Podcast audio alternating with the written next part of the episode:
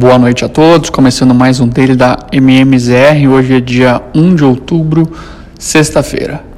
Na Europa, em meio aos temores atrelados ao crescimento, alta de inflação e uma crise de oferta de suprimentos, os principais índices europeus fecharam a semana em terreno negativo, em dia de desvalorização de 0,42% do Eurostox, após fechar a semana cotado aos 452,90 pontos. Paris fechou o dia em baixa de 0,04%, acompanhado por Londres com queda de 0,84% e Frankfurt com perdas na ordem de 0,7%. Nos Estados Unidos, as principais bolsas de Nova York reagiram bem a notícias sobre as novas medidas de tratamento quanto à Covid-19. Com avanço de pouco mais de 1% nesta sexta, o índice S&P 500 encerrou a semana aos 4.357 pontos. A alta esteve muito atrelada ao anúncio da farmacêutica americana Merck, dando indícios que a pílula desenvolvida pela empresa gerou redução de 50% em hospitalizações e mortes por parte da Covid em estudos preliminares. A ação da empresa apresentou alta consistente, com ganho de mais de 8% na sessão. Mesmo com as performances positivas durante o dia, o acumulado semanal das principais bolsas nos Estados Unidos seguiram em terreno negativo, com impacto principal negativo nas empresas de tecnologia que sofreram com o rally das Treasuries.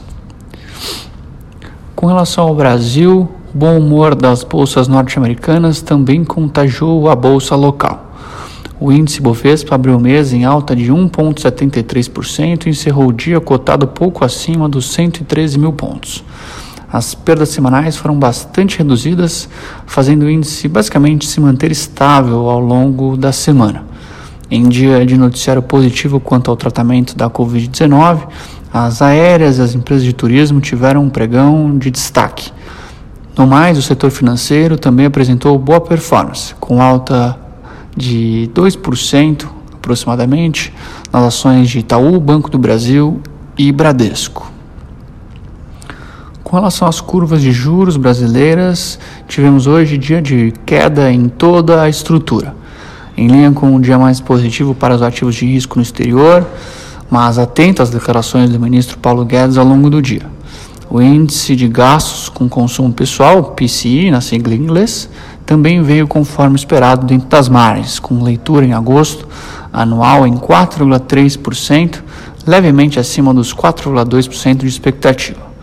Após as correções do ministro Paulo Guedes, as taxas voltaram também a se acomodar em patamares mais baixos, sem grandes novidades do ponto de vista fiscal. Com relação ao câmbio, com queda de 1,42%, o dólar fechou o dia cotado aos R$ 5,36, na linha de um ambiente externo mais favorável e sem grandes notícias do ponto de vista local. Mesmo com a queda diária, a alta semanal se fez mais uma vez presente.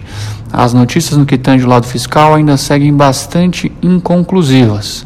O ministro Paulo Guedes chegou a dizer que o auxílio emergencial seria prorrogado hoje ao longo do dia e logo depois voltou atrás, enfatizando que segue comprometido na aprovação da PEC dos precatórios e também da reforma do IR.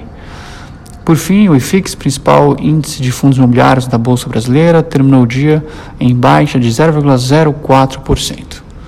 Bom, por hoje é isso, pessoal. Tenham todos uma excelente noite e um ótimo final de semana. Até a semana que vem.